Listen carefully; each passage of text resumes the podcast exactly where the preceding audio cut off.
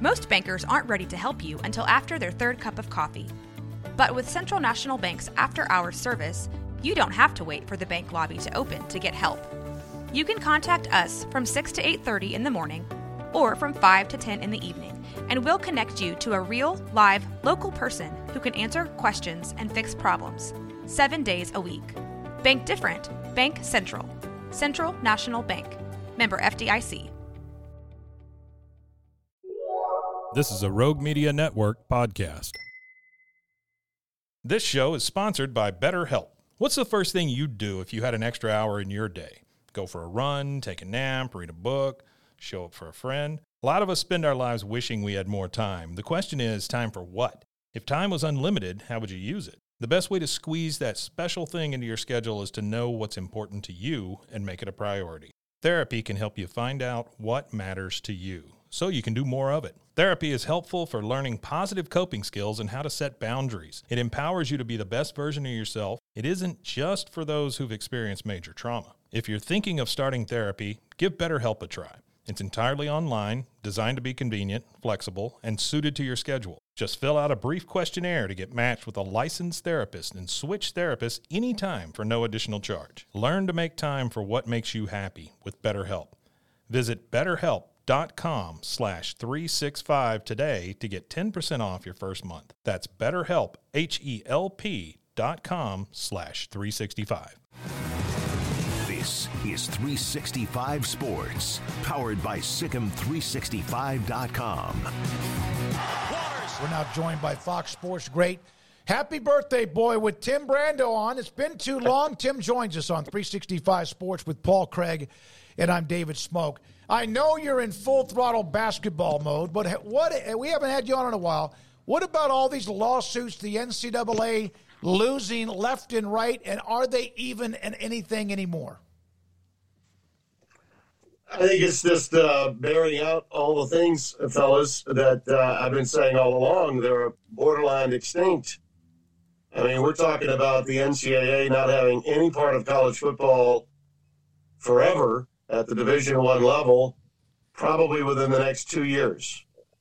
And I would I would submit to you that the NCAA as a body, complete body, all right. The only thing keeping the NCAA afloat is what? The men's NCAA basketball championships, the greatest show on earth in amateur athletics, which starts in just a few weeks. The three greatest weeks of uh, of college athletics, in my view, the NCAA basketball tournament. The only thing they've gotten right. You know, Dave Gavitt's son, Dan Gavitt, runs it, does a great job with it, has for quite some time. Uh, and it makes all the money that keeps uh, those smaller programs alive, and it makes all the money that keeps the bigger programs associated with the NCAA. There would be no reason whatsoever for any of the major conferences to be a part of the NCAA if not for the men's NCAA basketball championship. It funds more than 80% of the non revenue producing championships themselves. And um, make no doubt about it, even though the women's tournament has done well and just got a brand new contract, that new contract with ESPN, the current contract with CBS and Warner Brothers that runs through 2032, could be challenged in a court of law, and that contract could be null and void if, in fact, those schools wanted to pull away and pull away completely from the NCAA. So that's what we're learning here. They have been a neo-colonial outfit. How many times have you heard me say this? Oh yeah, have been operating outside the Sherman Antitrust Act forever, and they're not going to win anything in court. What happened with Virginia, what happened with Tennessee, is further proof. Further proof. So they are clinging precariously and they've got uh, Charlie Baker saying, well, you know, I'm going to do this, and we're going to find a way to get Congress involved. Greg Sankey and uh, Tony Petitti have already moved on. They have already moved on. Okay, they are making plans to make sure that they can come up with a fundamental approach to self govern. And uh, I think those two entities are going to be the lead the lead dogs in this. And the other conferences, including the Big 12 with Brett Yormark, he's a pretty smart man. I think he knows that uh, that's the future, and and I'm, I'm pretty sure everybody knows now that's that's the future. Um, and I, and I think what I'm telling you about the basketball tournament uh, is something nobody's really talking about.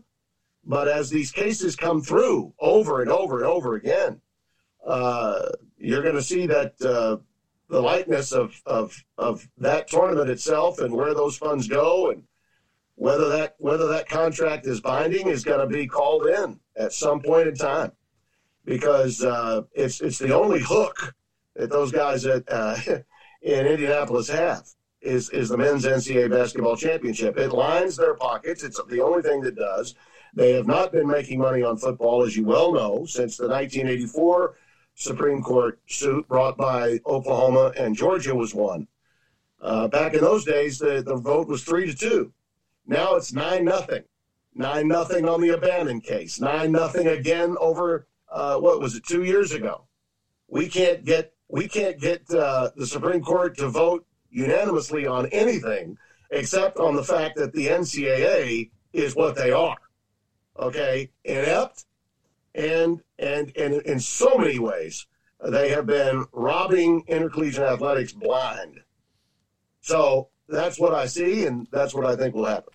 Yeah, no dissenting opinion is a pretty rare thing uh, when you look at a, a Supreme yeah. Court trial, Tim. And let me be the last to wish you a happy 45th birthday. uh, wow. It was the, uh, technically, I'd like to just call it the 29th anniversary of my 39th. Yeah, yeah, yeah there, we go. go. That's yeah. yeah um, but as they as they say, when you get to this stage of life, for me, uh, it, it's mind over matter. You know, if you don't mind the number, it really doesn't matter. So, Tim, Tim, do you see like the fear is is that the SEC and the Big Ten are going to leave everybody else in the dust? That's and, not gonna. That's not gonna happen. Okay. No, they're not. I mean, those guys are too smart. But I think that they know. Greg Sankey and, and Tony Petitti both know that it's really their. They've got to take the lead on this. Okay and if you look at the biographical data on both men, and listen, I've had uh, far more uh, critical comments about Greg Sankey, certainly, than I ever have about Tony Petitti. And full disclosure, yeah, I worked for him for nine years when he was executive producer at CBS Sports, and uh, and enjoyed that. And um, and so I'm I have a very very close relationship with Tony. Uh, but Greg Sankey, I've also known for a long time, and I really respect him. Uh, I've known him since he was the compliance officer for the Southland Conference, and before that, when he worked at Northwestern State in the same capacity in Natchitoches, Louisiana.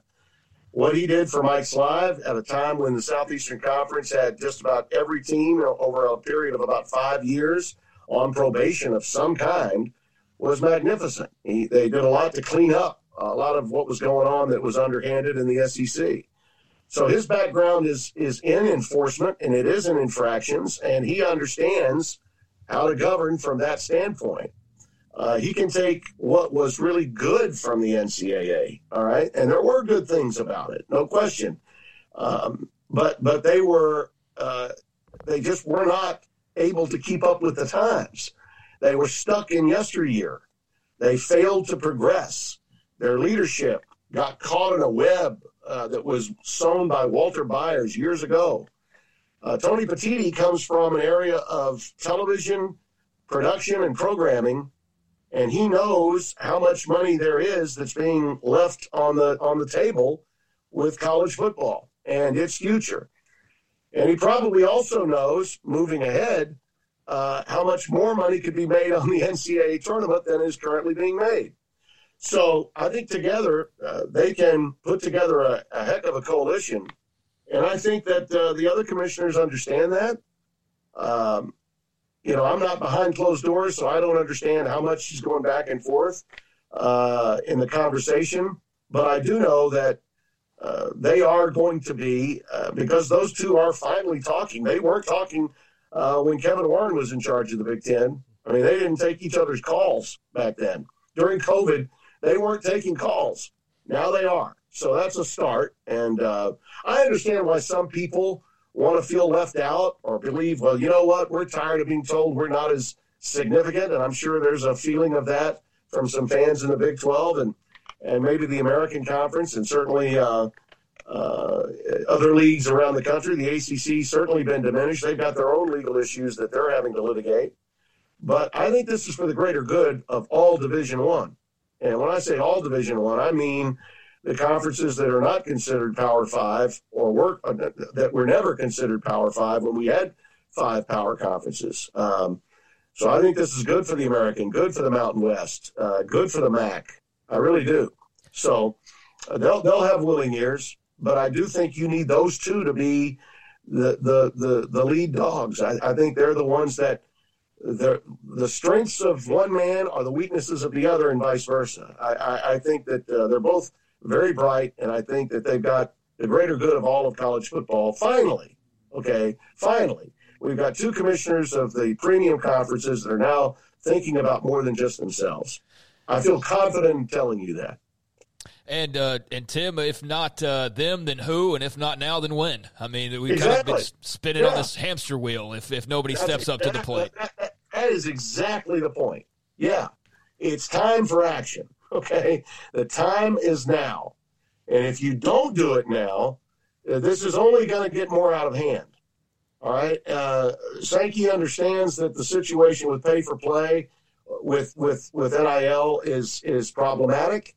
How do we go about uh, setting up some guardrails and barriers? Uh, you're not going to be able to do it through going to Congress now. I mean, my God, that's all Charlie Baker wants to talk about. Yeah. Okay.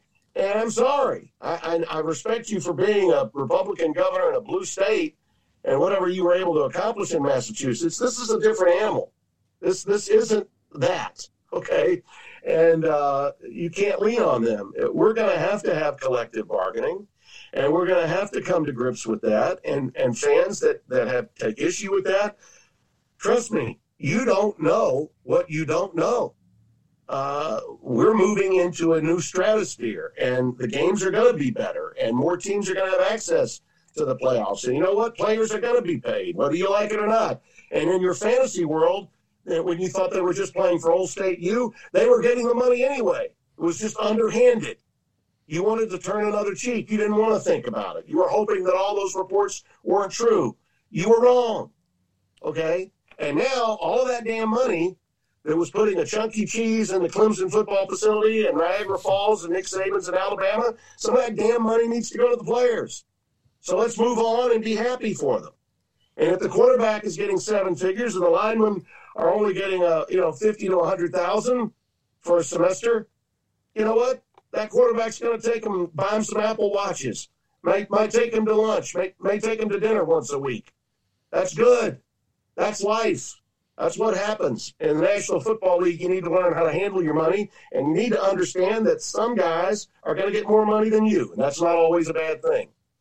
You get market value, and you learn about market value while you're in college. That, that, that, aren't we supposed to be preparing them for life? That's that's life. Yeah, supply and demand, right? That's right. Yeah, I mean, uh, I, I get I, I, get really angry when I when I see people in my profession. Okay, and I'm seeing it over and over again now, playing uh, identity uh, politics with their contracts when they come up. You know, I want to get paid. I want what I want. A lot of these guys are former NFL players that felt like in their day they could do that. They could squawk about it. All right. And then, then, then they could press the right buttons and get certain companies to pay them the money that they want. and that's just, that is absurd to me. You've got an agent, let him do your job. We don't need you talking about how you're pissed because Stephen A. Smith is making more damn money than you. And I don't need to hear Stephen A. Smith telling me Pat McAfee is making more damn money than him. Enough with that. Let's have some decorum, shall we? Okay. I'm happy for Jim Nantz. I'm happy for Joe Buck. I love Mike Tirico. They're great guys. I don't care that they don't that they make more money than me. I've had a wonderful life. I enjoy what I have. And I'm thankful that I'm going to be at it for another three years. And if I want to do it after the, uh, another three years are over, I hope to do it some more if they'll have me. But I don't think America gives a rat's ass how much money these guys make.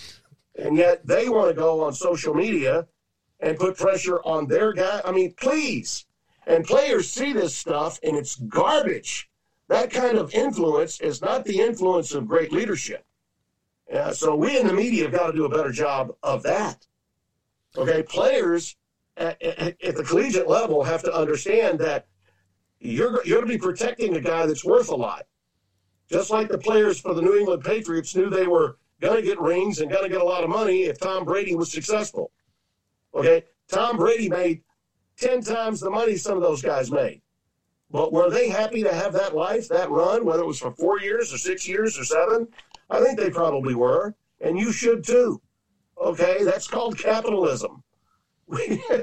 I mean, let's deal with this. Um, you know, we've already got, I think, a little bit of an image problem in the media that people think that we think our blank don't stink. Mm-hmm. Okay, let's not stink it up so much that we make it clear and obvious that we feel that way. And some of that's going on, and I think it's absurd. Tim, uh, in the, the grand scheme of things, I mean, I've seen every scenario imaginable for the ACC at this point, and it's coming next week, and then it's coming five years from now. And you know how like all this the rumor mill churns, but based on your contacts and just people that you talk to, just how would you describe sort of the the opinions, that are, the temperature of the room that's out there right now about the ACC and the legal mess it's in, and how that affects all of this uh, moving forward? Well, I think I think the ACC is finding out now with what's going on with Tennessee, what's going on with Virginia, uh, and what may be going on with Florida State. We will see on that. Still, time must uh, time will take care of that to some extent. But Jim Phillips, um, he's he's got a lot of he's got a lot of house cleaning to do. I mean, a lot of house cleaning to do, and uh, the phones has got the phones have got to be burning. Okay, between um, the ACC offices uh, and the overlords in Burbank uh, at the Disney Corporation. they they want some more money somehow, some way, and I don't know how you're going to be able to squeeze that out of Disney because you know the the the people that were in charge of the ACC before you felt it was more important to have a cable network when cable cord cutting was taking place than it was to get your money now for your product. They just wanted, by God, to have what the SEC had. We want us a network. We want us a we want us a conference network. Okay. Uh, finally, uh, ESPN said, you know what? I'm going to go ahead and give you your conference network, but here's what we want in return. You're going to take this amount of money and this amount of money only, and we're going to get you uh, in our hip pocket until 2036. That's something Florida State and all of its other constituents in the, the ACC signed off on. Now, how the, the courts decide to rule on that, um, that that's you know I have no idea which direction that'll go in. But I, yeah, that, that Disney doesn't need my uh, they don't need my help and my support. But I would say that they've got a pretty good legal leg to stand on, wouldn't you? Based on what they did and what the uh, the grant of rights was and what the ACC presidents all signed off on. Um, but I would say that the findings in these recent lawsuits with the NCAA and and to see how uh, Virginia and, and, Tennessee have been successful would make me believe, um, you know, you might, you might, might as well go for the gusto and see what you can pull off if you're the Atlantic Coast Conference to find a way and if you can't get it for your constituency, then I think the constituency is going to say, "The hell with you. We're going to take care of ourselves." So that's a problem for Jim Phillips, a big time problem. Do uh, the other three conference commissioners, obviously, you know, Brett Yormark, much more aggressive. Um, Greg Sankey, you know, I mean, he's the, the king mm-hmm. of all of it. And you said Tony Petitti now new in it and a TV executive who knows that these things work. Jim Phillips is the last kind of old school guy when it comes mm-hmm. to that. Um, if this does not, and it probably won't go the perfect way for the ACC when it comes to Florida State because they want to leave no matter what. If yeah. that happens, does Jim Phillips probably see his way out the door and they try to, if they can retain their conference, get somebody who's maybe more aggressive? Because, Tim, you talked about it when FSU got left out of the playoff that Jim Phillips was asleep at the wheel while Greg yeah. Sankey was out politicking the didn't entire time. Good. No, it didn't look good. It didn't look good for Jim. It really didn't. And um, this had been, they've been leading up to this for quite some time. You know, I think Florida State was concerned. A lot of us were concerned about what might happen to them, especially when you saw, and I was very critical of Greg uh, when this happened. Not, not, not necessarily Greg Sankey. I thought he was doing his job. Okay. I was critical of ESPN for giving him such a bully pulpit. Uh, I thought that, um, you know, the way they handled that final weekend's game day, uh, giving him, giving Greg almost an hour uh, to to to uh, not only uh, you know pound the pavement for Bama, but also for Georgia. Uh, and, and, literally, the the guys on the set were just all no.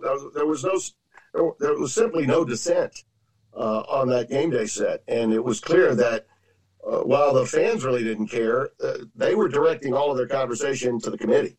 The committee was was who he was pointing his his thoughts uh, to, and and he was successful. It worked, and that's the job of the commissioner. So I, I applaud Greg for what he did, but I think it sent a signal that um, Jim Phillips was asleep at the wheel here. He thought 13 and 0 that Florida State was going to be fine. It had never happened before why do we why do we think it could happen again? Well, I can tell you why we think it can happen again. It's Alabama. It's the SEC. You can't have this uh, 14 uh, tournament without a Southeastern Conference team in it. That's basically what the committee uh, elected to do. Uh, and when, when everybody in there, and no one, no one that I've talked to, okay, has said to me anything other than Brando, you were right. No one has shouted me down when I said, and I stated it many times during that, that, that particular time, and I'll remind everyone the only reason that Florida State was left out was because Georgia lost. If Georgia had won the game against Alabama and they didn't have the Alabama Texas dilemma, okay, it would have been Georgia and then Florida State in the four hole. No doubt about it. And then, you know, that, that's the way it was going to be. When you took Alabama instead of Georgia because the SEC champion was Alabama, no way in hell you could leave Texas out because of the head to head. Yep. We left Florida State out. Period. End of story. No one disputes that. And I had sources within that room telling me that was in fact the case. No one would publicly state it because they they obviously never state publicly what the real truth is. That's been the problem with the committee since the beginning the lack of transparency. Uh, that's got to change even when we go to 12 teams and, and 14 or 16. You know, and by the way, I was also the guy that said when we get the new deal, which will be in two years for the 26 season, they're going to go to 16. Yep. How quickly did you hear about 14? That's already out there, right? That's already been stated that it's under consideration. Well, trust me, if that's under consideration, 16 is going to be the final number, and that'll be the new deal uh, when when that contract, this current contract, comes to an end in two years. Speaking of which, today Craig just showed this to me. Ross Dellinger does a great job covering college football. A 14 team playoff model is already being socialized that would grant three AQs to the Big Ten and SEC, two each to the Big 12 and the ACC, one to a group of five, and then on top of that, there are still three at large spots available and we know where those will end up going, right? Good shot of it. Yeah, absolutely. Yeah, no doubt about it. And and the point there being, where do you want to go? You want to go to the ones that are going to get you the biggest number, you know, the, the, the bigger drawing cards. So yeah, we, we know where they're going to go, and I don't think it stops at 14. I, you know, Ross is a great reporter, did a hell of a job at Baton Rouge. He's done a great job uh, since going national. Um, 14 is there, and I think 16 is the landing spot. But uh, there's so much time between now and then, Smoke. Mm-hmm. I mean, oh, baby, that worm is turning uh, every day. And uh, I noticed that when the announcement was made that uh, our friends in Bristol had put together a package to control the entire thing, uh, in the reports by, I think it was Nicole Auerbach, maybe uh, Pete Thamel too, uh, worked uh, in, in concert on that story. Uh, they, they talked about the potential of uh, sub sub licensing the games to other networks. Okay, when you hear that, when fans hear that, they need to understand what sub licensing means. All right, when Fox did its deal with the Big Ten, they basically did the deal. All right. So they were in charge of what? Sub licensing to other networks that they wanted to do business with. Those networks turned out to be CBS and NBC, which meant Fox would do the, the big noon game, presumably the big noon, but they would always get the first pick. And the second and third pick would be shared between CBS and the 330 window and NBC in the primetime window. That is what we call sub licensing. All right. So the money comes directly from those networks to the Big Ten Conference, but the deal was was was authored by Fox. Okay, it was a blueprint of what the NFL had done, the way the NFL had done its its job with all the different networks. Mm-hmm. That's what sub licensing is.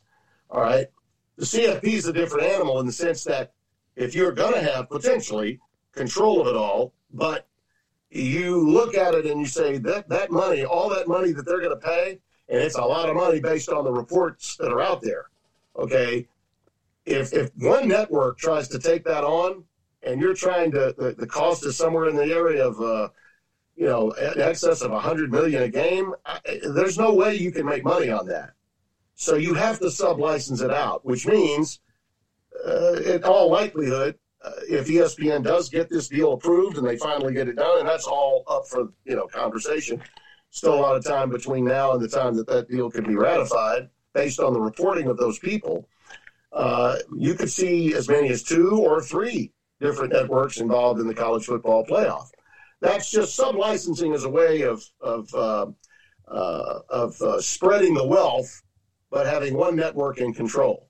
Okay, of where the wealth is shared. Okay, so that that's uh, that's just the way uh, the uh, the game is played. That's the semantics, if you will, of of sub licensing. All right.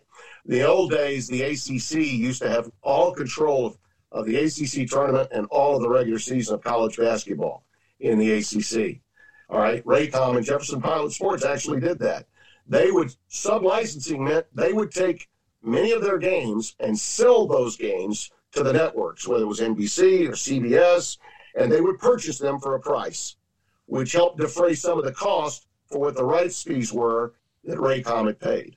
Years later, it flipped. ESPN got control of that, but uh, Raycom and the ACC held on to a certain amount of uh, the regular season too, including the tournament. So sub licensing is is is um, uh, the way it's stated uh, and I think a lot of times it confuses people.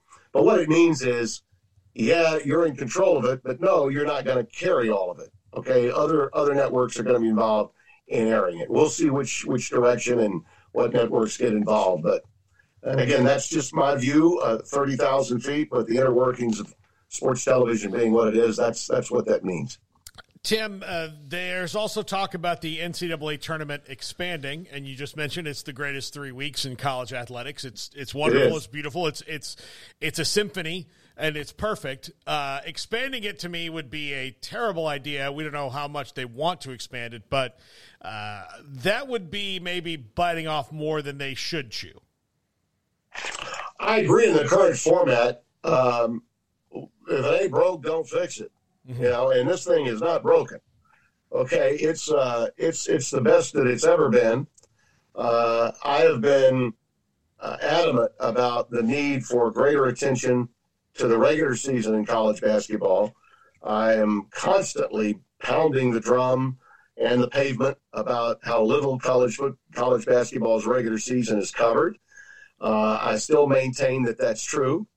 Uh, here I am with you, where what uh, inside three weeks away from Selection Sunday. And we're certainly not talking about college basketball. We're talking about football. We're talking about deals. We're talking about uh, the NCAA tournament and the potential of all that. We're not really talking about the game at all. Uh, college basketball, in terms of its um, uh, importance to the networks, is clear every night. We see it ad nauseum. It's a volume dealer. Okay, uh, ESPN, ESPN2, Fox, FS1, games are on every night. Okay, but turn on those same networks during the day, nothing discussed. Zero. A lot of NBA, a lot of Bronny, a lot of LeBron, a lot of Aaron Rodgers, a lot of uh, Tom Brady, a lot of uh, you know uh, Steph Curry, a lot of uh, NBA All Star Weekend, which was an absolute abomination. And I'm doing one versus four, Marquette in Connecticut, and nobody seems to give a damn on the same weekend. And we're talking in late February, one versus four. And by the way, it was the highest rated game of the day that day. It was a 28 point blowout. All right. The game was not competitive in the second half. You, UConn played one of its best games. Of course, they went on the road later that week and, and got hammered at Creighton. That's college basketball. That's how it works. But um, but we need to restore college basketball's regular season, not not deflate it even further. And by expanding the tournament, that's exactly what you're going to do. And the conference tournaments would be uh, null and void if you did that. Uh, why have them? Those automatic bids for the smaller conferences that, with the exception of the Ivy League recently, have all given the automatic bids to those those leagues. That's that's the biggest thing for a college basketball junkie. You watch those games solely to see the experience for those Cinderella stories. You take that away. Mm-hmm. Championship week was always when I worked at ESPN. Besides the first uh, two days of the NCAA's on that Thursday and Friday, I thought the most enjoyable weekend was championship week when you had all of these conference tournaments. You know, the MAC, the TAC, the WAC, ECAC, the NAC, the NEC. You know, MAC, NAC, TAC, NEC. Wait, you know, all that week when you saw those teams playing for that one spot, that coveted one position to play in the NCAA tournament, man, oh man, that was just awesome. We'd be ruining that if we expanded it. So, no, I'm not in favor of that at all. Happy birthday, Tim Brando. Appreciate you, man. Thanks, fellas.